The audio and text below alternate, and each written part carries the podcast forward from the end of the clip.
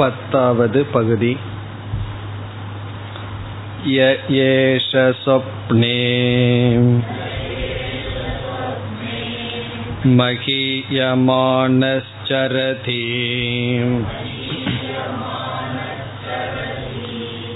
ஏஷ ஆத்மேதிக உவாச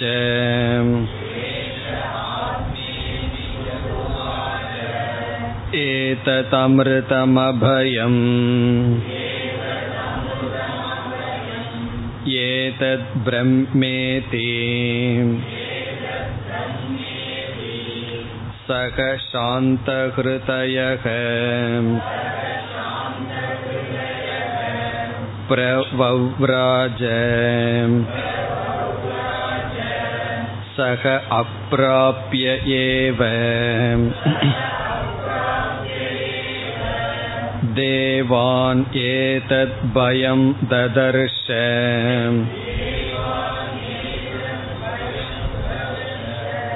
தத்யத்யபி இதம் ஷரீரம்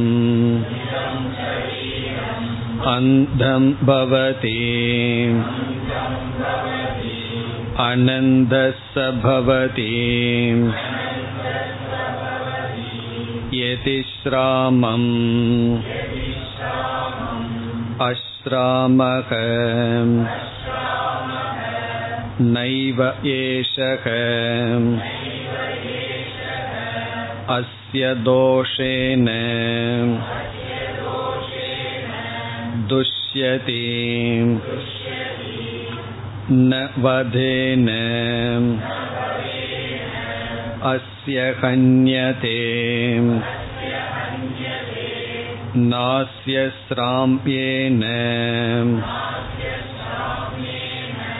ஸ்ராமஹ க்னந்தி து ஏவ ஏனம் விச்சாதயதி இவ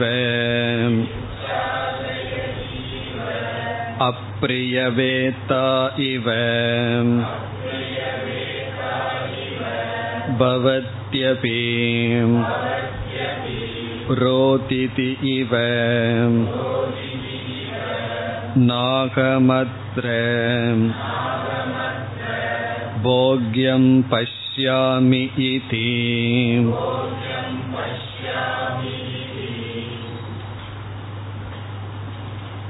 சென்ற பகுதியில் இந்திரன் ஸ்தூல சரீரம் ஆத்மா, ஸ்தூல சரீரமானது அமிர்தம், அபயம், பிரம்ம என்ற கருத்து தவறு என்று புரிந்து கொண்டான். தேவலோகத்தை அடைவதற்கு முன் தான் புரிந்து கொண்ட அறிவில் ஒரு பயத்தை பார்த்தான். எப்படி இந்த ஸ்தூல சரீரம் உண்மையாகும்? ஆகவே இது உண்மையல்ல என்று உணர்ந்து மீண்டும் குருகுலத்திற்கு சென்று பிரஜாபதியிடம் தன்னுடைய அறிவை பகிர்ந்து கொண்டான். பிரஜாபதியானவர் மீண்டும் முப்பத்தி இரண்டு வருடங்கள் இதேபோல் சாதனையில் இருப்பாயாக என்று கூறினார். அதற்கு பிறகு இப்பொழுது உபதேசத்தை செய்கின்றார். இப்போ இதுவரை இந்திரனானவன் ஸ்தூல சரீரத்தை நீக்கி உள்ளான். இந்த ஸ்தூல சரீரமானது ஆத்மா அல்ல, இது மெய்ப்பொருள் அல்ல என்று நீக்கியுள்ளான். ஆனால் அசுரர்கள் என்ன நினைக்கிறார்கள்? இந்த ஸ்தூல உடல்தான் ஆத்மா, அதைத்தான் அலங்கரிக்க வேண்டும், பூஜை செய்ய வேண்டும் என்று நினைக்கிறார்கள். அப்படி அவர்களுடைய கருத்து அசுரர்களுடைய உபனிஷத் என்று நமக்கு இங்கு கூறப்பட்டது. இனி அடுத்த படிக்கு நாம் செல்கின்றோம். ஸ்தூல சரீரம் ஆத்மா அல்ல என்று புரிந்து கொண்டால் ஸ்தூல சரீரத்தில் என்னென்ன குறைகள் எல்லாம் இருக்கின்றதோ அதெல்லாம் என்னுடைய குறைகள் அல்ல. நம்ம வந்து உடலில் இருக்கின்ற குறைகள் நிறைகளெல்லாம் என்னுடையது என்று நினைக்கும் பொழுது, அதனால் துயரப்படும் பொழுது, நாம் அந்த ஸ்தூல சரீரத்தில் அபிமானம் வைத்துள்ளோம் என்பது பொருள். எப்பொழுது ஸ்தூல சரீரம் ஆத்மா அல்ல என்று புரிந்து கொண்டோமோ அப்பொழுது ஸ்தூல சரீரத்திலிருந்து நமக்கு துயரங்கள் இல்லை. என்ன பலர் கேட்பார்கள், நான் எவ்வளவு கோஷத்தை தாண்டியுள்ளேன், எவ்வளவு சரீரத்தை நீக்கியுள்ளேன்கிறது நான் எப்படி தெரிந்து கொள்வது? யாராவது வந்து சொல்வார்களா, இப்ப நான் அன்னமய கோஷத்தை தாண்டி போயிட்டு இருக்கேன், பிராணமயத்தை தாண்டி போயிட்டு இருக்கேன்னு எப்படி தெரிந்து கொள்வது என்றால், எதிலிருந்து நமக்கு துக்கம் வருகிறதோ, எது நிமித்தமாக துக்கப்படுகின்றோமோ அதில் நாம் இருக்கின்றோம். எதிலிருந்து நமக்கு துயரம் வருவதில்லையோ அதை நாம் தாண்டி விட்டோம். ஸ்தூல சரீர நிமித்தமாக துயரம் இல்லை என்றால் ஸ்தூல சரீரத்தை கடந்து விட்டோம். அவ்விதம் இங்கு ஸ்தூல சரீரம் ஆத்மா அல்ல என்ற அளவு இந்திரன் புரிந்துள்ளான். இப்பொழுது அவனுக்கு பிரஜாபதியானவர் உபதேசத்தை செய்கின்றார். இனி என்ன உபதேசத்தை செய்கிறார் என்று இப்பொழுது மந்திரத்திற்குள் சென்று பார்ப்போம். முதல் வரி, யக ஏஷக ஸ்வப்னே மஹீயமானக சரதி ஏஷக ஆத்மா இதிக உவாச்ச ஏதத் அமிர்தம் அபயம் ஏதத் பிரம்ம இதி. இதுவரை இரண்டாவது படியில் நடக்கின்ற உபதேசம். இந்த உபதேசம் எப்பொழுது நடக்கின்றது? முதலில் முப்பத்தி இரண்டு வருடங்கள் சேவை செய்ததற்கு பிறகு ஒரு உபதேசத்தை செய்தார். அக்ஷினி புருஷக திருஷ்யதே என்று உபதேசத்தை செய்தார். பிறகு மீண்டும் முப்பத்தி இரண்டு வருடங்கள் சாதனை செய்ததற்கு பிறகு அடுத்தபடியில் இவ்விதம் உபதேசம் செய்கின்றார். இப்ப இந்த உபதேசத்தையும் சரியாகவும் புரிந்து கொள்ளலாம் அல்லது தவறாகவும் புரிந்து கொள்ளலாம். நாம் இரண்டையும் பார்க்க போகின்றோம். இப்படி முதல் உபதேசத்தில், குருவினுடைய முதல் உபதேசத்தில் அதை எப்படி நாம் சரியாக புரிந்து கொள்ள வேண்டும்னு பார்த்தோம். பிறகு எப்படி இந்திரனால் புரிந்து கொள்ளப்பட்டது என்றும் பார்த்தோம். அப்பொழுது இரண்டு சிஷ்யர்கள் இருந்தார்கள், விரோச்சனனும் இருந்தான். பிறகு இந்திரன் தான் தவறாக புரிந்து கொண்டோம் என்பதை புரிந்து கொண்டான். அதுதான் நம்மளுடைய முன்னேற்றத்தினுடைய முதல் படி. நாம் ஒரு தவறு நம்மிடம் இருந்தால் அது தவறு என்று தெரியாமலேயே நம்மிடம் இருக்கின்றது. அது குணத்தில் ஆகட்டும் அறிவில் ஆகட்டும். இப்படி ஜஸ்டிபிகேஷன், நியாயப்படுத்துதல் என்று சொல்வது. யார் நம்மிடத்தில் ஒரு தவறை சுட்டி காட்டினால் நாம் முதலில் என்ன செய்கின்றோம்? அதை நியாயப்படுத்துகின்றோம், தவறல்ல என்று சொல்லிக் கொண்டு இருக்கின்றோம். நம்முடைய முன்னேற்றத்தினுடைய முதல் படி அது தவறான குணமாக இருக்கலாம், தவறான அறிவாக இருக்கலாம், அது தவறு என்று புரிந்து கொள்வதுதான். அப்படி இந்திரன் புரிந்து கொண்டான், ஸ்தூல சரீரத்தை ஆத்மா என்று நினைப்பது தவறு என்று. பிறகு அடுத்த படியாக இங்கு உபதேசம் செய்யப்படுகிறது.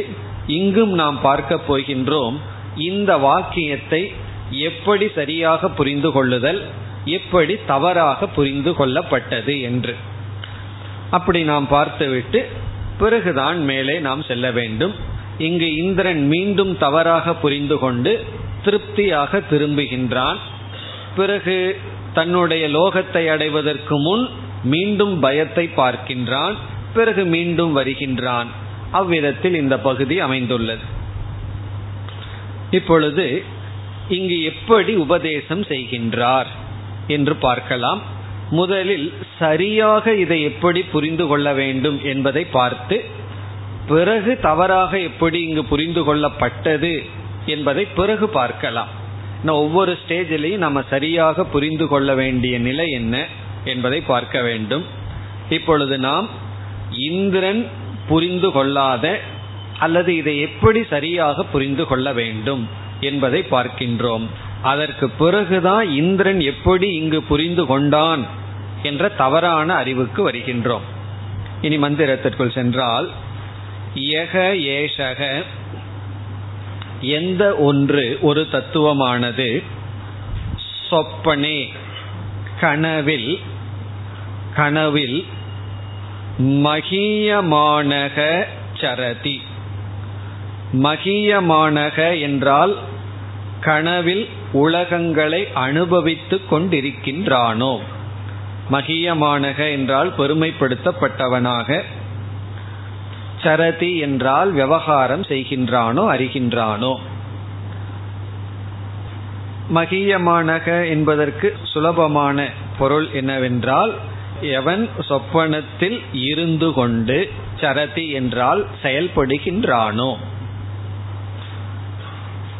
இதனுடைய சுருக்கமான அர்த்தம் என்னவென்றால், யக சொப்பன வேத்தா, யார் சொப்பனத்தை அறிகின்றானோ.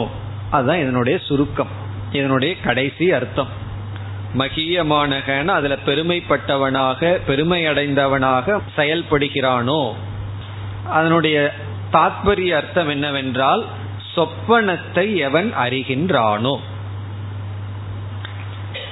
சொப்பனத்தை அறிபவனை நாம் சாதாரணமாக என்ன சொல்கின்றோம்? ஜாகிரத் பிரபஞ்சத்தை அறிபவனுக்கு என்ன பெயர்? விஸ்வன் என்று பெயர். சொப்பன பிரபஞ்சத்தை அறிபவனுக்கு என்ன பெயர்? தைஜசன் என்று பெயர். ஆகவே யக சொப்னே மகியமானக சரதி என்றால் யக தைஜசக, எந்த ஒரு தைஜசன் இருக்கின்றானோ. ஏஷக ஆத்மா, அந்த தைஜசந்தான் ஆத்மா. ஆத்மானா அதுதான் நீ. ஹ உவாச்ச என்று கூறினார். அந்த தைஜசந்தான் ஆத்மஸ்வரூபம், அதாவது துவம். இங்கு ஆத்மா என்றால் நீ. பிறகு அந்த தைஜசனுடைய சொரூபம் என்ன? இந்த ஆத்மாவினுடைய சொரூபம் என்ன? ஏதது அமிர்தம், இது மரணமற்றது. இந்த தைஜசனாக இருக்கின்ற ஆத்மா மரணமற்றது, அமிர்தம். அமிர்தம்னா அழியாமல் இருப்பது, சத் ஸ்வரூபம். பிறகு அபயம், அபயம்னா ஆனந்த ஸ்வரூபம், பயமற்றது. மகியமானக சரதிங்கிற இடத்துல அறிகின்றானோன்னு பொருள் பார்த்தோம். ஆகவே அங்கு எந்த சொரூபம் கிடைக்கின்றது? சித் ஸ்வரூபம், அறிவு சொரூபம். என்ன சொப்பனத்தை எவன் அறிகின்றானோ, ஜடமானது ஒன்று அறியாது. இப்போ அறிவு சொரூபமான அமிர்தம்னா மரணமற்ற என்றும் இருக்கின்ற நித்தியமான சத் சுரூபமான, அபயம்னா சம்சாரமற்ற. சம்சாரத்துக்கு ஒரு எடுத்துக்கொண்ட உதாரணம் பயம். இங்கு அசோகம்னு சொல்லலாம், ஆனா இங்கு அபயம் என்று சொல்லப்படுகிறது. இப்ப எந்த ஒருவன் சொப்பனத்தை அறிந்து கொண்டு என்றும் இருப்பவனாக அசம்சாரியாக இருக்கின்றானோ, எந்த ஒரு ஆத்மா, ஏதது பிரம்ம, அதுவே பரமாத்மா, பிரம்மஸ்வரூபம் இதி என்ற உபதேசத்தை செய்கின்றார். இவ்விதத்துல உபதேசத்தை செய்கிறார். இப்ப இதை நம்ம எப்படி புரிந்து கொள்ள வேண்டும் என்றால், சரியாக இதை புரிந்து கொள்ள வேண்டியது முதல்ல சுருக்கமாக கூறிவிட்டு பிறகு நம்ம விளக்கமாக வரலாம். தைஜசனுடைய லட்சியார்த்தத்தை எடுத்துக்கொண்டு, தைஜச சப்தத்தில் இருக்கின்ற லட்சியார்த்தத்தை எடுத்துக்கொண்டு, அதில் எந்த ஒரு சொரூபம் இருக்கின்றதோ அதை அமிர்தம் அபயம் பிரம்ம என்று புரிந்து கொண்டால் அது சரியான ஞானம். இப்போ இது நமக்கு தெரியுது, இந்திரனுக்கு தெரியலையான்னா தெரியவில்லைதான். ஆகவே லட்சியார்த்தத்தை எடுத்து கொள்ள வேண்டும்.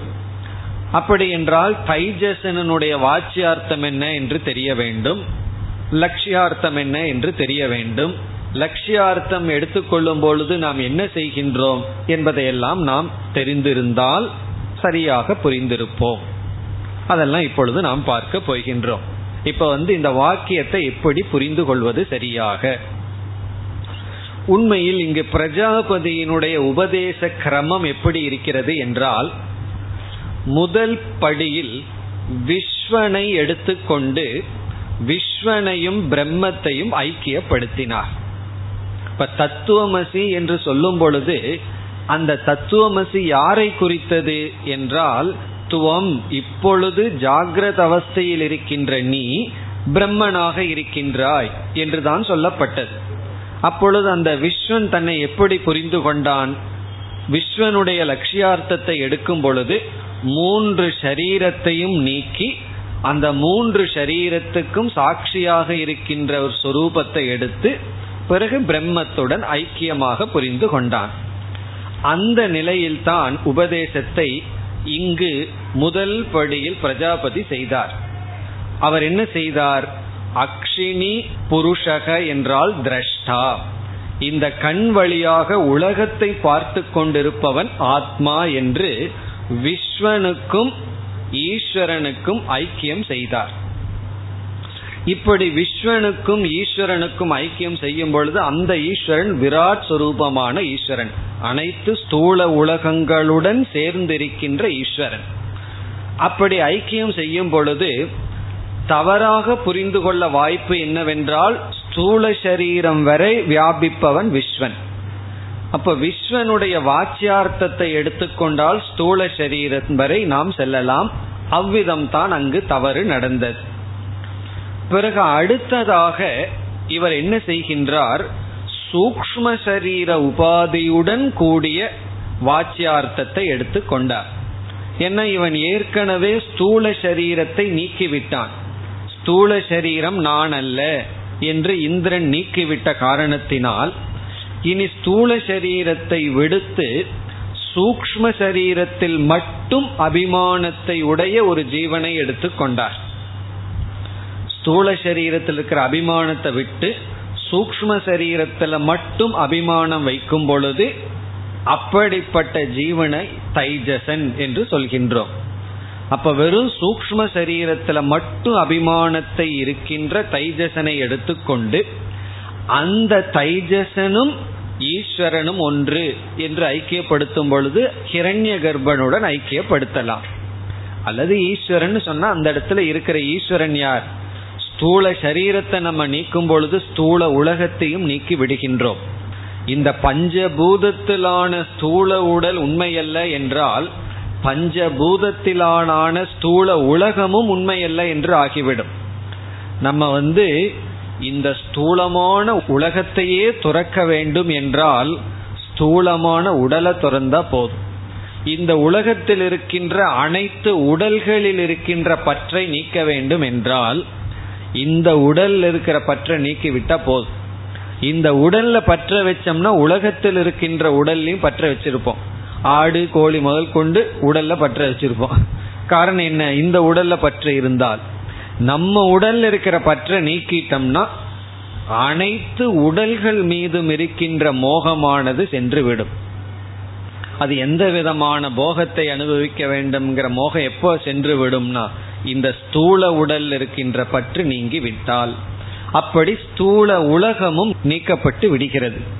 அப்பொழுது அந்த ஜீவன் யார் என்றால் சூக்ஷ்ம சரீரத்தில் மட்டும் அபிமானத்தை வைத்திருப்பவன். அந்த சூக்ஷ்ம சரீரத்தில் அபிமானத்தை வைத்து கொண்டிருக்கின்ற தைஜசனும் பிறகு அந்த பிரம்மனும் ஒன்று. இங்கு இருக்கின்ற பிரம்மன் அல்லது ஈஸ்வரன் யார் என்றால் ஸ்தூல உலகத்தை நீக்கிய விராட் சென்று விட்டார். சூக்ஷ்ம உலகத்துக்கு அதிபதியாக இருக்கின்ற ஹிரண்ய கர்ப்பன் அந்த இரண்டையும் ஐக்கியப்படுத்துகின்றார். பிறகு ஏன் இந்த முறையை இங்கு கையாளுகிறார் என்றால் இப்பொழுது இந்திரனுக்கு ஸ்தூல உடலை விட்டவுடன் திடீரென்று அவன் காரண சரீரத்துக்கோ அல்லது சாட்சி சொரூபத்திற்கோ செல்ல முடியாது. படிப்படியாகத்தான் நாம் நிஷேதம் செய்ய முடியும். ஒரே படியில நம்ம தாண்டி விட முடியாது. அப்படி தாண்ட முயற்சி செய்தால் விழுந்து விடுவோம். அதனாலதான் ரொம்ப பேர்த்துக்கு அதிக துக்கம் ஏன் வருதுன்னா எல்லா குணங்களும் உடனடியாக வந்து விட வேண்டும்னு ஆசை வந்துடும். நட்பண்புகளை எல்லாம் கீதையில படிக்கும் பொழுது சில சமயம் படிக்கிறதுக்கு முன்னாடி சந்தோஷமா இருந்திருப்போம், படிச்சதுக்கு அப்புறம் கொஞ்சம் துக்கம் அதிகமாயிருக்கும். காரணம் என்ன? நான் அடைய வேண்டியது இவ்வளவு பெரிய லிஸ்ட் இருக்கா அப்படின்னு சொல்லி பிறகு ஒரு எதிர்பார்ப்பு உடனடியாக அவைகள் வந்து விட வேண்டும், தோல்வி அடையாமல் அவைகளெல்லாம் எண்மயமாக வேண்டும்ங்கிற எதிர்பார்ப்பு வந்துவிடும். அதுதான் தவறு. நம்ம படிப்படியாகத்தான் குணங்களையும் அடைய முடியும். இந்த உலகத்தில் நமக்கு துறவும் படிப்படியாகத்தான் வரும். ஒரே படியில எல்லாவற்றையும் துறக்க முடியாது, துறக்கவும் கூடாது. படிப்படியாகத்தான் அந்த நிஷேதத்தை நாம் செய்ய முடியும். காரணம் என்னன்னா, இது அறிவுல மட்டுமல்ல, நம்ம பக்குவத்திலையும் ஒரு இடத்துல இருந்துட்டு இருக்கோம். அதில் இருக்கிற சுகதுக்கத்தை அனுபவிச்சுட்டு வாழ்ந்து வந்த மனதை அதற்கு அடுத்தபடியில கொண்டு போய் அதுல சுகதுக்கங்கள், பிறகு அதற்கு அடுத்தபடி என்று மெதுவாகத்தான் நாம் முன்னேற முடியும், மெதுவாகத்தான் நாம் நிஷேதம் செய்ய முடியும். ஆகவே நம் புத்தியானது ஒரே படியில் கடைசி நிலைக்கு செல்லாது என்று உணர்ந்த குருவானவர் அடுத்த படியில் இருக்கின்ற ஜீவனை எடுத்துக்கொண்டு அந்த ஜீவனை ஈஸ்வரனுடன் ஐக்கியப்படுத்துகின்றார். அப்படி ஐக்கியப்படுத்தும் பொழுது உத்தம அதிகாரியாக இருந்திருந்தால் அவன் என்ன செய்வான்? அப்பொழுதே சூக்ஷ்ம சரீரத்தையும் தியாகம் செய்து லட்சியார்த்தத்தை எடுத்துக்கொண்டு புரிந்து கொண்டிருப்பான். அப்படி இல்லை என்றால் இங்கு சில காலம் இருப்பான். அப்படி இந்திரன் வந்து இந்த இடத்தில் லட்சியார்த்தத்தை எடுத்துக்கொள்ளும் சக்தி இல்லை. அப்படி எடுத்துக்கிறதுக்கு இனியொரு முப்பத்தி ரெண்டு வருஷம் தேவைப்படுகின்றது. ஆகவே இந்த நிலையில் இப்பொழுது ஐக்கியம் சொல்லப்படுகின்றது. இப்ப நம்ம யாருக்கு யாருக்கு ஐக்கியத்தை பார்க்கின்றோம்? தைஜசனுக்கும் ஹிரண்ய கர்ப்பனுக்கும் ஐக்கியத்தை பார்க்க போகின்றோம். இதெல்லாம் கடோபனிஷத்தில் சில மந்திரங்களில் வந்துள்ளது. முதல்ல வந்து விராட்டுக்கும் விஸ்வனுக்கும், பிறகு தைஜசனுக்கும் ஹிரண்ய கர்ப்பனுக்கும், இனி அடுத்தது பிராக்ஞனுக்கும் அந்தர்யாமிக்கும் ஐக்கியம் என்ற விதத்தில் அங்கு சில மந்திரங்கள்ல வந்ததுதான் இங்கு இந்த அத்தியாயத்தில் படிப்படியாக உபதேசம் செய்யப்படுகின்றது. இனி நாம எப்படி ஐக்கியத்தை பார்க்க வேண்டும் என்று நாம் வாச்சியார்த்தம் என்ன, லட்சியார்த்தம் என்ன என்று பார்ப்போம். இப்ப தைஜசனுடைய வாச்சியார்த்தம் என்ன? தைஜசன் என்று சொல்லும் பொழுது அது யார் என்றால், நம்ம மாண்டூக்கியத்துக்கு போனோம்னா நமக்கு மெட்டீரியல் கிடைக்கும். தைஜசன் யார்னு சொன்னா அந்த பிரக்ஞக. அந்த பிரக்ஞக என்றால் நமக்குள் விஷயங்களை அறிபவன். பகிஷ் பிரக்ஞகங்கிறது யாரு? விஸ்வன், வெளி விஷயங்கள்ல பிரக்ஞையுடையவன், அறிபவன். இது வந்து அந்த பிரக்ஞக என்றால் நம் மனதிற்குள் இருக்கின்ற எண்ணங்களை பார்ப்பவன். பிறகு சூக்ஷ்ம புக் அப்படின்னு பார்த்திருக்கோம். சூக்ஷ்ம புக் அப்படின்னு என்ன அர்த்தம்? சூக்ஷ்மமான விஷயங்களை அனுபவிப்பவன். கனவுங்கிறது ஸ்தூலமான உலகம் அல்ல, சூக்ஷ்மமான உலகத்தை அனுபவிப்பவன் அவன் தான் தைஜசன். இப்ப தைஜசன் என்பவன் யார் என்றால் ஆத்மாவுடன் சூக்ஷ்ம சரீரத்துடன், சூக்ஷ்ம சரீரத்தில் அபிமானத்தை வைத்தவன். ஆத்மா பிளஸ் சூக்ஷ்ம சரீரம் இஸ் ஈக்வல் டு தைஜசன். இப்ப தைஜசன் என்பவன் ஆத்மா பிளஸ் சூக்ஷ்ம சரீரம். அதுல வந்து காரண சரீரமும் இருக்கு, ஆனா இவனுடைய கவனம் முழுவதும் சூக்ஷ்ம சரீரத்துலதான் இருக்கு. எப்பொழுது நம்முடைய கவனம் உலகத்தில் இருக்கோ அப்பொழுது விஸ்வன். உலகத்தை விட்டு நம்ம மனசிலேயே நம்ம பார்க்கும் பொழுது தைஜசன் ஆகின்றோம். நம்ம மனதுக்குள்ள இருக்கிற ராகத்வேஷங்களை பார்த்துட்டு இருக்கோம், நாம ஒரு உலகத்தை கற்பனை பண்ணிட்டு இருக்கோம். இப்ப கிளாஸை கேட்கறத விட்டுட்டு ஏதாவது கற்பனை பண்ண ஆரம்பிச்சோம் வச்சுக்கோமே, தைஜசன் ஆயிரும். பிறகு என்ன, நம்ம உலகம் வந்து வெளியிருக்கிற சப்தம் அல்ல, நம்ம மனசுக்குள்ள இருக்கிற சில கற்பனைகள், சில எண்ணங்கள். அப்படி சூக்ஷ்மமான விஷயத்தை அனுபவிப்பவன். ஸ்தூல சரீரத்தில் அபிமானத்தை விட்ட உடனே ஸ்தூல உலகத்திலிருந்து எந்த அறிவும் வருவதில்லை. பிறகு இவன் சித்தத்திற்குள் சென்று பதிவுகளிலிருந்து விஷயங்களை எடுத்துக்கொண்டு கனவுலகமாகவோ அல்லது விழித்துக்கொண்டே கனவு கண்டு கொண்டோ இருப்பவன் தைஜசன். இப்ப இந்த தைஜசன் சொல்ல காரணமே இவனிடம் அந்த தேஜஸ் என்ற ஒன்று இருக்கிறது. தேஜோமயக. தேஜோமயகன என்ன? அறிவு சொரூபமானவன். எப்படி என்றால் வெளியிருக்கிற பிரகாசம் தேவையில்லாம இவனுடைய அந்த உலகமானது, அந்த சொப்பன பிரபஞ்சமானது லைட்டட் அப் ஆகுது. அதாவது சொப்பன பிரபஞ்சம் பிரகாசிக்கப்படுகின்றது. அந்த பிரகாசம் யாரிடமிருந்து வந்தது? இப்ப இந்த ஸ்தூல உலகமாவது சூரியனுடைய பிரகாசத்துல விளங்குகிறது, நம்முடைய கண்ணு வந்து மீண்டும் பிரகாசப்படுத்துகிறது. ஆனா தைஜசனுக்கு சூரியன் கிடையாது, சந்திரன் கிடையாது, உலகமே கிடையாது. அது இருண்ட உலகம். கனவுங்கிறது இருண்ட உலகம். ஆனா கனவுல இங்க லைட் கொடுக்கிறது யார்? யார் ஒளியை கொடுக்கிறார்கள்னா இந்த தைஜசன். இப்ப இந்த தேஜோமயமான அறிவு சொரூபமாக இருந்து கனவு உலகங்களையெல்லாம் அறிந்து கொண்டு நம்முடைய எண்ணங்களையெல்லாம் பிரகாசப்படுத்தி கொண்டு இருப்பவன் அவன் தேஜோமயமானவன். பிறகு இப்ப இந்த இடத்துல எப்படி லட்சியார்த்தத்திற்கு செல்ல வேண்டும்? இப்ப யார் வாச்சியார்த்தம் என்னவென்றால் அறிவு சொரூபமான ஒன்றும் பிறகு சூக்ஷ்மமான விஷயங்களை அனுபவித்து கொண்டிருக்கின்றவனும் சேர்ந்து இருக்கின்றான். அது சூக்ஷ்ம சரீரம். இனி லட்சியார்த்தத்திற்கு எப்படி செல்வது என்றால், நம்ம வந்து ஸ்தூல உலகம், ஸ்தூல பஞ்சபூதங்கள் எப்படி ஜடமானதோ அப்படி இந்த ஸ்தூல பஞ்சபூதங்கள் சூக்ஷ்மமான பஞ்சபூதங்களிலிருந்து உருவானது. இப்ப இந்த ஸ்தூலமான பஞ்சபூதம் ஜடம் என்றால், அறிவற்றது சேத்தனையற்றது என்றால், சூக்ஷ்மமாக இருக்கின்ற பஞ்சபூதங்களும் ஜடமானதுதான், அறிவற்றது தான். பிறகு ஒரு கேள்வி வருகின்றது, ஜடமான மனது எதனால் அறிவை அடைகின்றது, எதனால் உணர்வை அடைகின்றது என்றால், எந்த ஒரு ஆத்மாவினால், ஆத்மாவினுடைய இருப்பினால் மனதிற்கு அறிகின்ற சக்தி வருகின்றதோ, ஜடமான மனது சேதனத்துவத்தை அடைகின்றதோ அந்த ஆத்மா ஜடமான மனதிலிருந்து வேறானவன். காரணம் என்ன? ஜடமான மனதை பிரகாசிப்பவன் வேறு, பிரகாசிக்கப்படுகின்ற மனம் வேறு. அங்கேயும் திருக் திருஷ்ய விவேகத்தை கொண்டு வர்றோம். திருக் என்றால் அறிபவன், திருஷ்யம் என்றால் இந்த இடத்துல மனம். இதுக்கு முன்படியில திருஷ்யம் வந்து ஸ்தூல சரீரம், இந்த இடத்துல திருஷ்யம் வந்து மனமாகின்றது. நம்முடைய மனம் அறியப்படுகின்றது, அதை அறிபவன் திருக் ஆத்மஸ்வரூபம். இப்ப இந்த ரெண்டுக்கும் உள்ள வேற்றுமை இருக்கின்றது. திருக் வேற, திருஷ்யம் வேறு என்று மனதிலிருந்தும் நம்மை பிரித்து அந்த திருக் சுரூபமாக இருக்கின்ற எந்த ஒரு சைத்தன்யம் இருக்கின்றதோ அந்த சைத்தன்யம் அபயம், அந்த சைத்தன்யம் அமிர்தம், அதுவே பிரம்ம.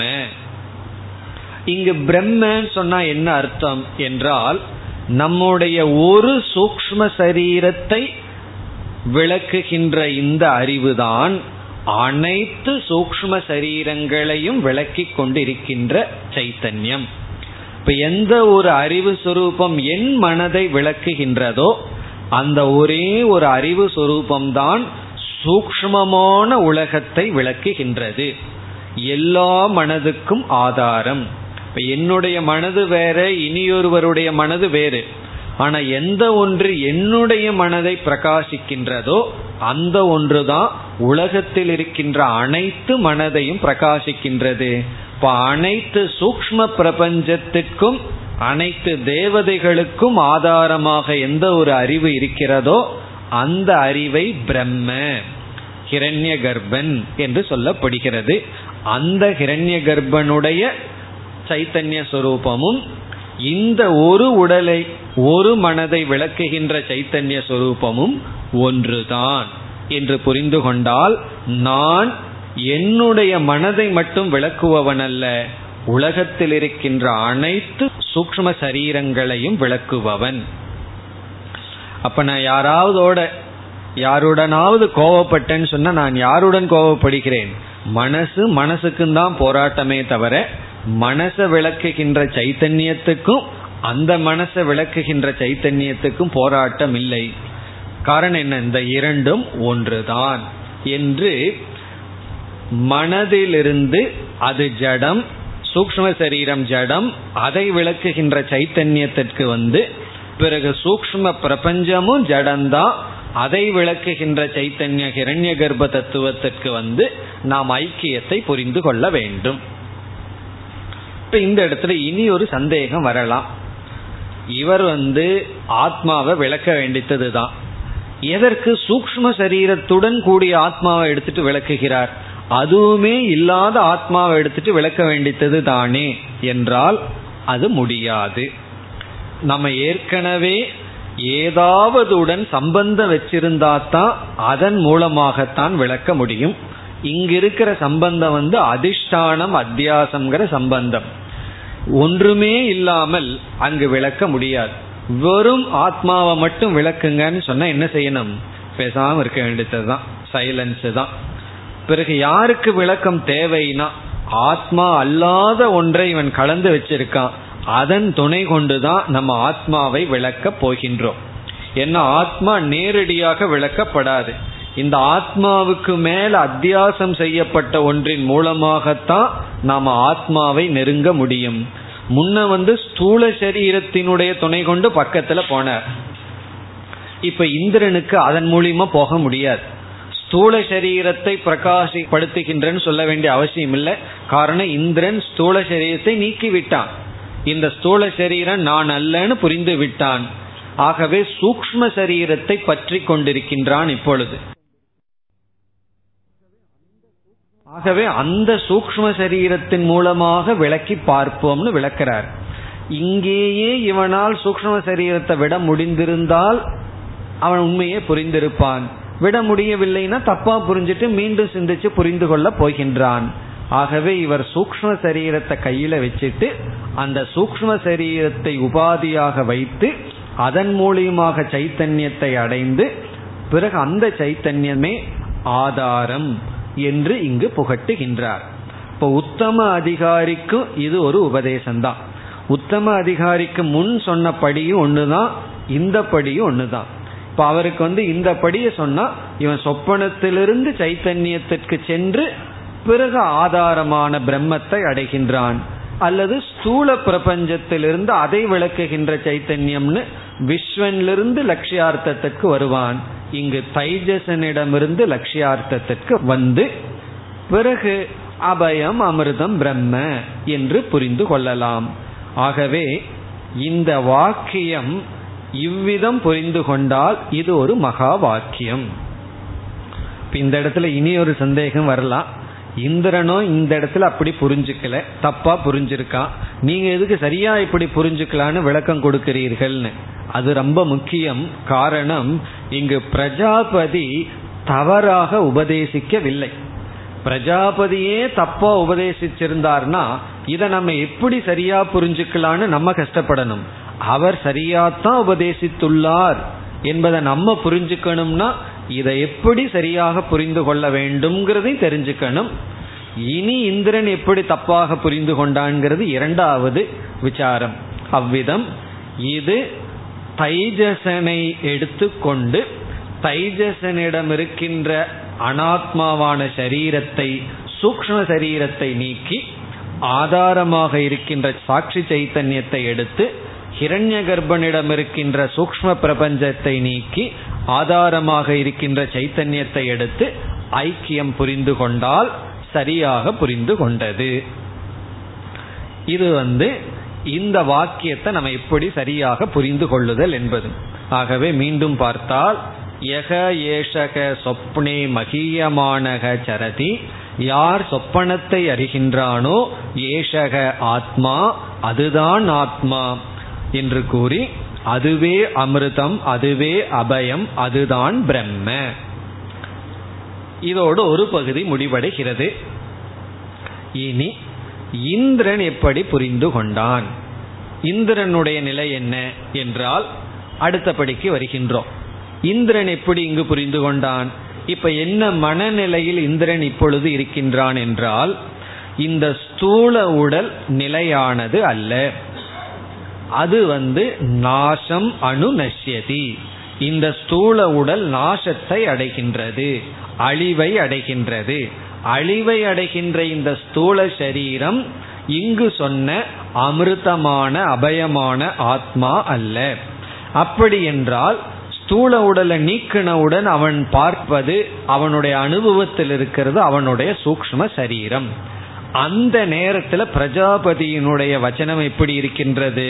இப்ப சொல்றார், யக ஏஷக சொப்பனே, சொப்பனே என்றால் கனவு உலகில், மகியமானக நன்கு விளங்கி கொண்டு, சரதி செயல்பட்டு கொண்டிருக்கின்றதோ.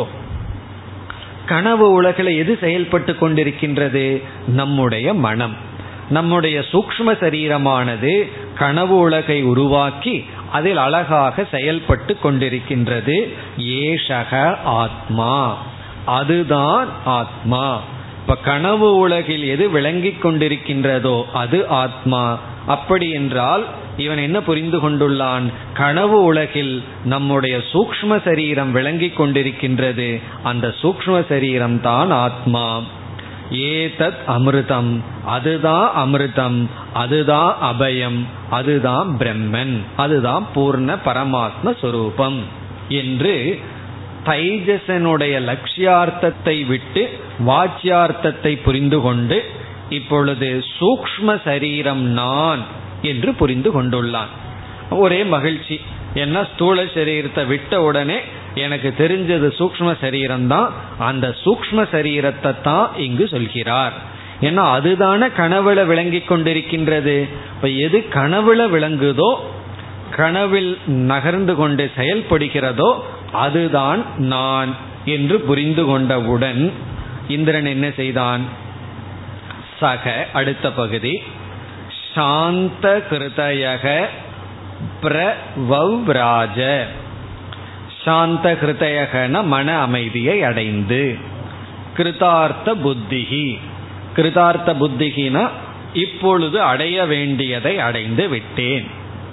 இதுக்கு முன்னாடி நான் அப்படி நினைச்சேன், அது தப்பு. நான் எனக்கெல்லாம் புரிஞ்சுதுன்னு நினைச்சிருந்த, அது தப்பு. இப்பொழுதுதான் எனக்கு புரிந்தது. இவ்விதான் இந்திர மூணு முறை தான் செய்தார். நம்மளாம் எவ்வளோ முறை செஞ்சிருப்போம் தெரியுமோ? பல முறை சொல்லுவார்கள், நான் அப்போ புரிஞ்சுதுன்னு நினச்சேன், இப்போ தான் புரிஞ்சுதுன்னு. கொஞ்ச நாளைக்கு அப்புறம், அப்போல்லாம் எனக்கு உபனிஷத் கீதை புரிஞ்சுதுன்னு நினச்சிட்டு இருந்தேன், இப்போ தான் புரிஞ்சுதுன்னு எத்தனையோ படி, முப்பது நாற்பது படிக்கு நம்ம போயிருப்போம். இந்திரனுக்கு மூணு படி, மூணு முறை தான் இந்த மாதிரி நினைக்கின்றான். அப்போ நான் புரிஞ்சுதுன்னு நினச்சேன், அது அப்போ நான் புரிஞ்சுக்கல, தப்பாக தான் புரிஞ்சிருந்தேன், இப்பொழுது தான் எனக்கு விளங்குது என்று இந்திரன் வந்து சாந்த ஹிருதயாக, எனக்கு இப்போ உண்மை தெரிந்து விட்டது. ரொம்ப பேர் வந்து அப்படி நினைப்பது உண்டு, சொல்வது உண்டு, எனக்கு இப்போ புரிஞ்சாச்சுன்னு சொல்லி. அப்படி புரிஞ்சாச்சுன்னு சொல்லும்போது நம்ம பேசாமல் இருக்கணும். இன்னும் கொஞ்சம் நாளைக்கு அப்புறம் அவங்களே சொல்ல போகிறாங்க, நான் அப்போ புரிஞ்சதுன்னு உங்கள்கிட்ட சொன்னேன் இல்லையா, அது புரியல, அது தப்புன்னு சொல்லி.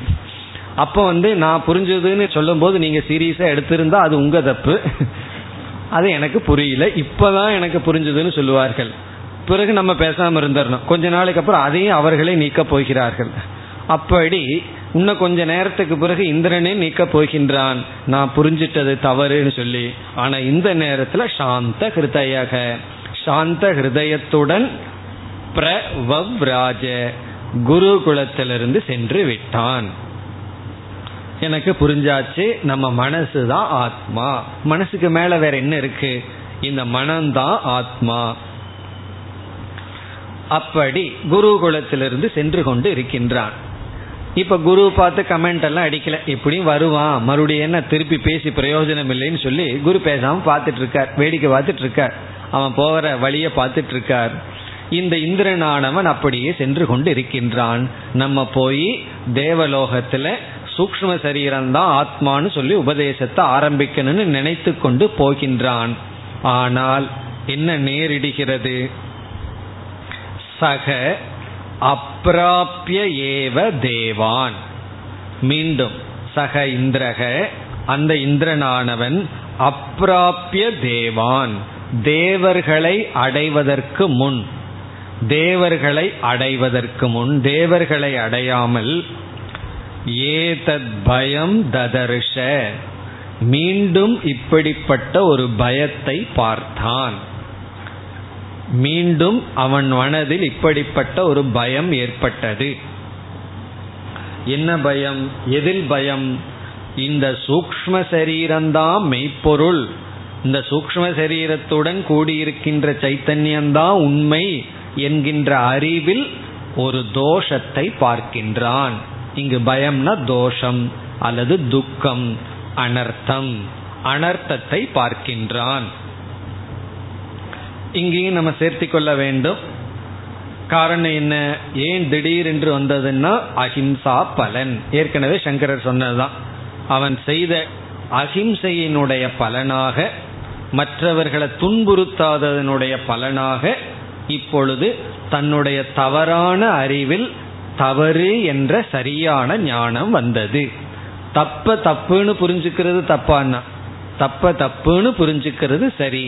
அப்படி தவறாக புரிந்து கொண்ட அறிவில் தவறை இப்பொழுது பார்க்கின்றான், தோஷத்தை பார்க்கின்றான். அவனுடைய புண்ணிய வசத்தினால், அவன் செய்த புண்ணியத்தினால் இந்த பயத்தை பார்க்கின்றான். இனி அடுத்த பகுதிகள் இந்திரனுடைய மனதில் ஓடுகின்ற எண்ண ஓட்டங்கள், எப்படிப்பட்ட தவறை பார்க்கின்றான், என்ன குறையை சூக்ஷ்ம சரீரத்தில் பார்க்கின்றான், அவனுடைய அறிவில் என்ன என்ன ஓட்டங்கள் வருகின்றது, அது மிக அழகாக சொல்லப்படுகின்றது. அதை நம்ம இப்பொழுது மந்திரத்திற்குள் சென்றே பார்க்கலாம். தத்யத்யபி, இதெல்லாம் இந்திரனுடைய சிந்தனை, இந்திரனுடைய எண்ண ஓட்டங்கள். இதம் ஷரீரம், எத்யபின ஒரு சமயம், அதாவது இதம் ஷரீரம், இதம் ஷரீரம்ங்கிறது ஸ்தூல சரீரத்தை அவன் குறிப்பிடுகின்றான். இந்த ஸ்தூல சரீரமானது அந்தம் பவதி, அந்தம் பவதி என்றால் இரண்டு கண்களை இழக்கும் பொழுது, இந்த ஸ்தூல சரீரத்துக்கு இப்படி ஒரு நிலை வரும் பொழுது அனந்தக சக பவதி. அனந்தக என்றால் சூக்ஷ்ம சரீரமான மனதானது கண்களை இழப்பதில்லை. இந்த ஸ்தூல சரீரம் குருடாகும் பொழுது சூக்ஷ்ம சரீரம் குருடாவதில்லை. இதெல்லாம் சூக்ஷ்ம சரீரத்தினுடைய பெருமையை சொல்றான். இப்படியெல்லாம் ஸ்தூல சரீரத்தை விட சூக்ஷ்ம சரீரம் மேன்மையாக இருந்த போதிலும் இப்படி ஒரு குறை இருக்கிறதுன்னு பார்க்க போகின்றான். ஆகவே இந்த பகுதியெல்லாம் சூக்ஷ்ம சரீரத்தினுடைய பெருமை, ஸ்தூல சரீரத்தையும் கடந்துள்ளது. ஸ்தூல சரீரத்தில் இருக்கிற குறைகளெல்லாம் இந்த சூக்ஷ்ம சரீரத்தில் இல்லை என்பதை முதல்ல சொல்லி, அப்படி இல்லாத போதிலும் இதற்கென்று சில குறைகள் இருக்கிறதுன்னு சொல்ல போகின்றான். அப்ப வந்து இந்த நிறைகளை எல்லாம் இப்பொழுது கூற போகின்றான். இந்த சரீரம் அந்தம் பவதின குருடான போதிலும் அனந்தக சக பவதி, சூக்ஷ்ம சரீரம் குருடாவதில்லை, அது பார்வையை இழப்பதில்லை. அதனாலதான் சொல்வார்கள், என்னுடைய ஊனக்கண் இழந்தாலும் ஞானக்கண், என்னுடைய பார்வை, அறிவினுடைய பார்வை இழப்பதில்லை. காரணம் என்னவென்றால், ஒருவன் வந்து கண்களுடன் பல வருடங்கள் வாழ்கின்றான், பிறகு ஏதோ ஒரு காரணத்தில் கண்களை இழந்து விடுகின்றான். அவன் கனவு காண்கின்றான் வச்சுக்கோமே, அந்த கனவுல எப்படி காண்பான், கண்ணோடு தான் கனவு காணுவான். காரணம் என்ன, அவன் ஏற்கனவே கண்களுடன் இருந்திருக்கின்றான்.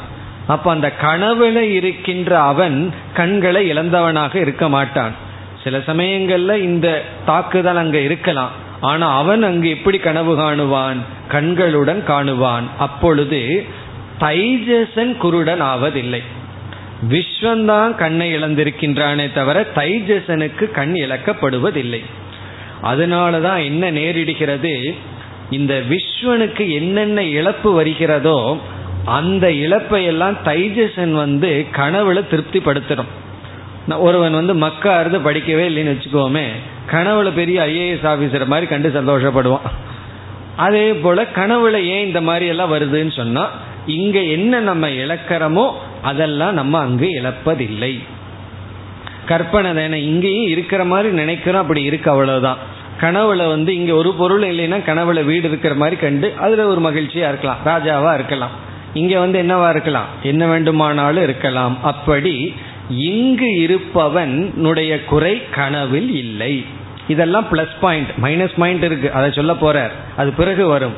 அப்படி அவனுக்கு அங்கு கண்கள் இழக்கப்படுவதில்லை. ஆகவே ஸ்தூல சரீரத்தை காட்டிலும் சூக்ஷ்ம சரீரத்துக்கு அந்த குறைகள் எல்லாம் இல்லைதான்.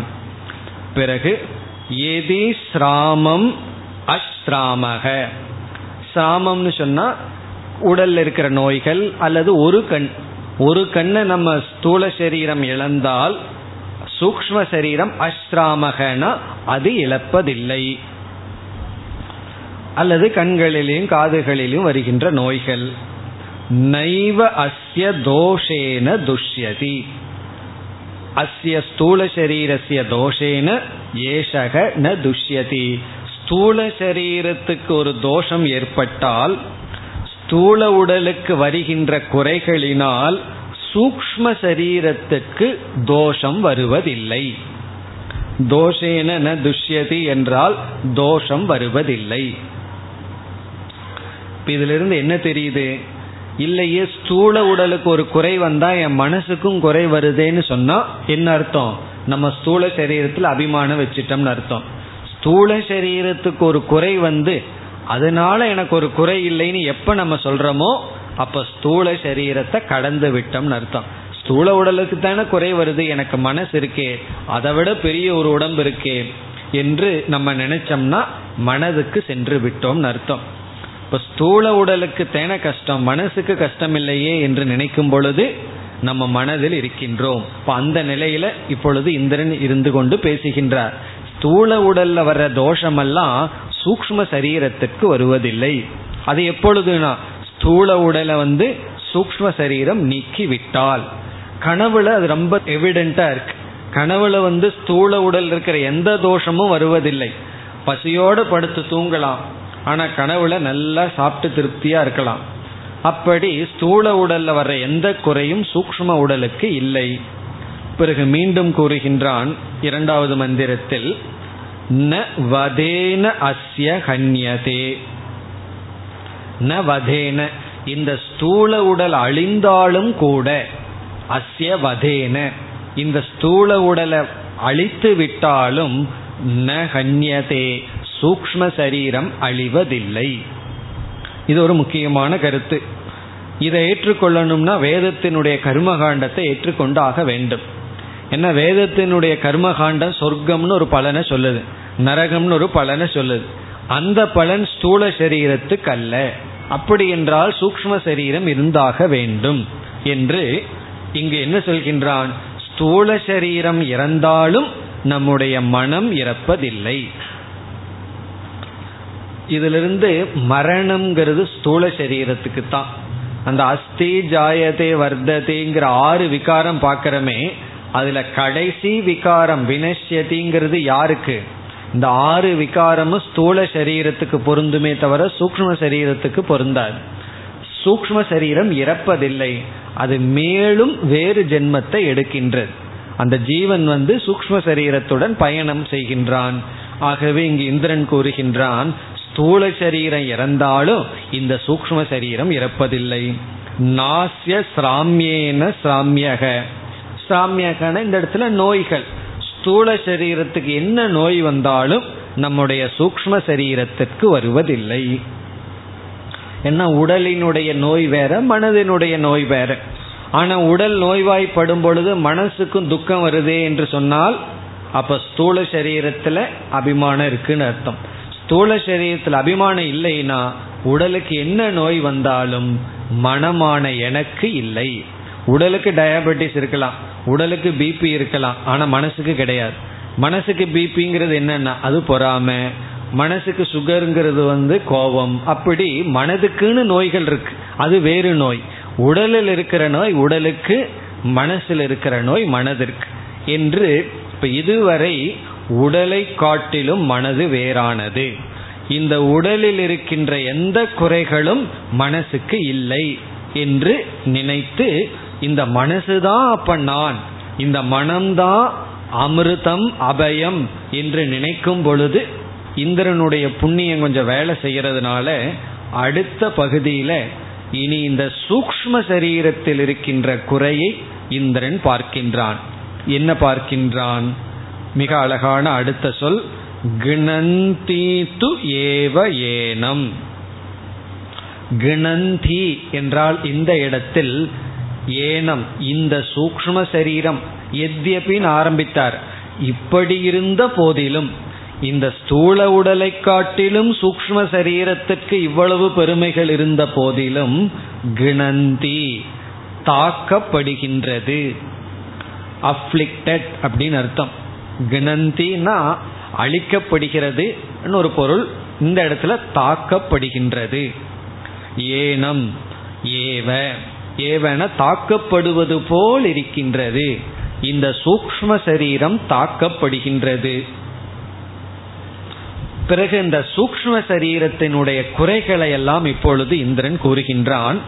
அப்படி இருக்கிறதுனால இந்த சூக்ம சரீரம்தான் ஆத்மா என்பது எனக்கு பொருந்தாது, அது சரியான ஞானம் அல்ல என்று முடிவுரை செய்கின்றான். இங்கு கிணந்தி என்றால் தாக்கப்படுகின்றது. நீ அடுத்ததையும் பார்த்துட்டு நம்ம விளக்கத்திற்கு வரலாம். விச்சாதயந்தி இவ, விச்சாதயந்தி என்றால் இது மீண்டும் தாக்கப்படுகிறதுன்னு ஒரு அர்த்தம், அல்லது வந்து இது வந்து துரத்தப்படுகின்றது. ஒருவனை ஓட விட்டு நம்ம துரத்துறது போல என்னுடைய சூக்ஷ்ம சரீரம் துரத்தப்படுகின்றது. அதாவது நம்ம மனசை வந்து துரத்தப்படுகிறதுனா சேஸ் பண்றாங்கன்னு அர்த்தம், இதுவும் துயரத்திற்கு உள்ளாகிறதுன்னு அர்த்தம். பிறகு அப்ரிய வேத்தா இவ பவதி, அப்ரிய வேத்தா என்றால் இது பிரியமில்லாததை அறிந்து துயரப்படுகிறது. அப்ரிய வேத்தா, அப்ரியம்னா விரும்பத்தகாதது, வேத்தான்னா அறிவதனால் துயரப்படுகிறது. பிரியமானத மனசு பார்க்கும்போது சந்தோஷமாகுது, பிரியம் இல்லாததை பார்க்கும் பொழுது மனசுக்கு துக்கம் வருகிறது. அப்போ அப்ரிய வேத்தா, பிரியம் இல்லாததை இது பார்த்து இதாக துயரப்படுகிறது. பிறகு ரோதிதி இவ, ரோதிதி தான் அழுகின்றது. அழுகிறதெல்லாம் யாருன்னா சூக்ம சரீரம்தான், இல்லையே கண்ணில் தண்ணி வருதேன்னா அது சூக்ம சரீரம். அழுகிறதுனால ஸ்தூல சரீரம் சேர்ந்துக்குது, அது உதவி பண்ணுது, அவ்வளவுதான். அழுகிறது வந்து சூக்ம சரீரம்தான். புலம்புறது யாருன்னா சூக்ம சரீரம் தான். முணு முணுன்ட்டு உள்ள இருக்கிறது யாருன்னா நம்ம மனசுதான். ரோதிதி அழுகின்றது. பின்ன முடிவுரை என்னன்னா நாகமத்திர போக்யம் பஷ்யாமி. ஆகவே ஏற்கனவே சொன்னது போலதான், அத்திர இந்த சூக்ம சரீரம்தான் ஆத்மாங்கிற விஷயத்துல போக்யம் ஒரு புருஷார்த்தத்தை நான் பார்க்கவில்லை. அகம் நான் இந்த சூக்ம சரீரத்துடன் கூடிய ஆத்மாவிடத்தில் ஒரு புருஷார்த்தத்தை, லட்சியத்தை நான் பார்க்கவில்லை. இப்ப இங்க இந்திரன் எப்படி ஆரம்பிச்சு எப்படி முடிக்கிறார்னு பார்த்தால், எத்யபி இந்த சூக்ம சரீரமானது ஸ்தூல சரீரத்தை காட்டிலும் பல விஷயங்கள்ல மேன்மைப்பட்டிருந்த போதிலும் இந்த ஸ்தூல சரீரங்கள் இருக்கிற குறைகளெல்லாம் இந்த சூக்ம சரீரத்துக்கு இல்லாத போதிலும் அதுலாம் ஏதோ இந்த சூக்ம சரீரம் பெட்டர் தான், இருந்தாலும் இப்படிப்பட்ட குறைகளுடன் இருக்கின்றது. இப்படிப்பட்ட குறைகளுடன் இருக்கின்ற இந்த சூக்ம சரீரம் எப்படி அமிர்தமாகும், எப்படி அபயமாகும்? ஏன்னா அபயம்னு சொல்லி வச்சிருக்காரு. பயப்படுறது யாருன்னா சூக்ம சரீரம்தான். மனசுக்கு தானே பயம் வருது, உடலுக்கு பயம் வருவதில்லை. இப்போ மனசுக்கு தான் பயம் வருது, மனசுக்கு தான் துக்கம் வருகின்றது என்று சூக்ம சரீரத்தினுடைய பெருமையையும் கூறி சூக்ம சரீரத்தினுடைய சிறுமையையும் பார்த்து இப்படிப்பட்ட சிறுமைப்பட்ட கீழான சூக்ம சரீரமானது லட்சியமாகாது, அது ஆத்மாவுடன் இருக்கும் பொழுது அது அமிர்தமாகாது, ஆகவே அதை நான் லட்சியமாக பார்க்கவில்லை என்ற சிந்தனை இங்கு செய்கின்றான். இப்போ இந்த இடத்துல சங்கரர் ஒரு சிறிய அழகான விசாரத்தை செய்கின்றார். அது எந்த இடம் என்றால் கிணந்தி து ஏவ. அந்த இடத்துல ஏவ என்ற ஒரு சொல் இருக்கிறது. இது அழிகிறது தான் என்று அந்த சொல், ஏவனா அழிகிறது தான். மற்ற இடத்துல எல்லாம் இவன்னு வருது. இந்த ஆத்மாவானது சூக்ம சரீரத்துடன் கூடியிருக்கின்ற ஆத்மா துரத்தப்படுகின்றது. பிறகு அப்பிரியமானதை அறிவது போல் இருக்கின்றது. பிறகு ரோதிதி இவ துயரப்படுகின்றது, துயரத்திற்குள் உள்ளாகின்றது போல் என்று சொல்லப்படுகிறது. ஏவ என்றால் இந்த ஆத்மா அழிகிறது, இந்த ஆத்மா அழுகின்றது, இந்த ஆத்மா பிரியமில்லாததை தெரிந்து கொண்டு துயரப்படுகிறது தான் என்று பொருள். துயரப்படுவது போல் தெரிகிறதே என்பதுதான் இந்திரனுடைய வாக்கியம். பிறகு ஏன் அப்படின்னு சொல்லி ஒரு கருத்து சொல்கின்றார். அதாவது இங்கு பிரஜாபதி என்ன செய்துள்ளார், இந்த சொப்பனத்தில் எவன் அறிந்து கொண்டிருக்கின்றானோ அவனை அமிர்தம் அபயம்னு சொல்லியிருக்கார். இப்ப பிரஜாபதியினுடைய வாக்கியம் வந்து தைஜசனா இருக்கிறவன் அமிர்தமானவன் அபயமானவன் சொன்னார்.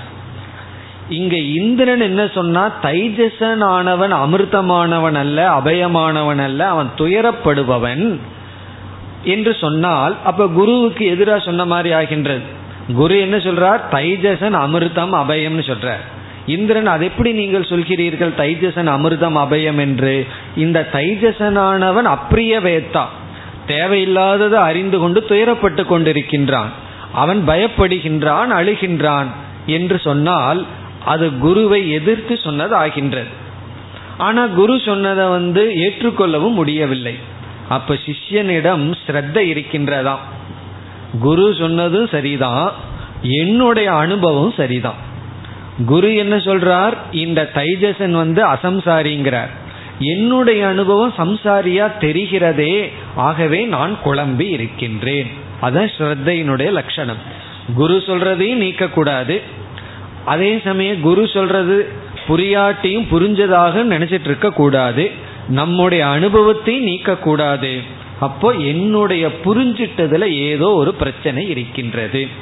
என்னை இவன் வாச்சியார்த்தத்தை தான் புரிந்து கொண்டிருக்கின்றான், லட்சியார்த்தத்தை புரிந்து கொள்ளவில்லை. ஆகவே அங்க ஏவ என்பது இவர், இப்படி எனக்கு தெரிகின்றது. இப்ப இதுல இருந்து என்ன புகட்டப்படுகிறது, இந்த சூக்ஷ்ம சரீரம்தான் துக்கத்தை அனுபவிக்கின்றது, ஸ்தூல சரீரம் துக்கத்தை அனுபவிப்பதில்லை. துயரத்தையும் பயத்தையும் பிறகு நமக்கு விரும்பாததையும் பார்த்து கொண்டிருப்பதெல்லாம் சூக்ஷ்ம சரீரம்தான், நம்ம அனுபவத்துல பொருந்தி வரும். நம்ம வந்து தூங்கி எழுந்த உடனே சந்தோஷமா இருப்போம், காரணம் என்னன்னா பிரியமில்லாததை எதையும் பார்க்கல. காலையில எழுந்து வீட்டுக்குள்ள பார்த்தோம்னா நடக்கிறதெல்லாம் பிரியமில்லாததுதான், எதெல்லாம் நம்ம வேண்டான்னு ரூல்ஸ் ரெகுலேஷன் வச்சிருக்கிறோமோ அதெல்லாம் வீட்டுல நடக்குது அல்லது உலகத்துல நடக்குது, நியூஸ் காதுல விழுகுது. பிரியமில்லாததை நம்ம கேட்ட உடனே நமக்கு துக்கம் வந்து விடுகிறது. அதை அனுபவிக்கிறது யாருன்னா சூக்ஷ்ம சரீரம். அப்படி சூக்ஷ்ம சரீரம்தான் அழுகின்றது, சூக்ஷ்ம சரீரம்தான் விருப்பமில்லாததை கேட்டு துயரப்படுகிறது. இப்படிப்பட்ட சூக்ஷ்ம சரீரம் ஆத்மா அல்லது அதுவே மெய்ப்பொருள்ங்கிறதுல நான் ஒரு போக்கியத்தை பார்க்கவில்லை, போக்கியம்னா புருஷார்த்தத்தை பார்க்கவில்லை என்று உணர்கின்றான். இந்த உணர்ந்ததனுடைய விளைவு என்னன்னா உடனடியாக குருவிடம் சென்று இந்த அறிவை சொல்வார். பிறகு குருவானவர் சரி என்று சொல்லி பிறகு மீண்டும் கொஞ்ச நாள் தவம் பண்ணுன்னு சொல்லுவார். பிறகு அடுத்த படிக்கு செல்வான். அப்படி இனி ஒரு படி இருக்கின்றது.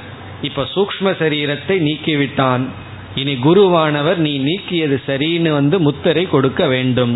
பிறகு அடுத்த படிக்கு செல்வான். அது அடுத்த வகுப்பில் நாம் பார்ப்போம். ஓம் பூர்ணமத பூர்ணமிதம் பூர்ணாத் பூர்ணமுதச்யதே பூர்ணஸ்ய பூர்ணமாதாய பூர்ணமேவாவசிஷ்யதே. ஓம்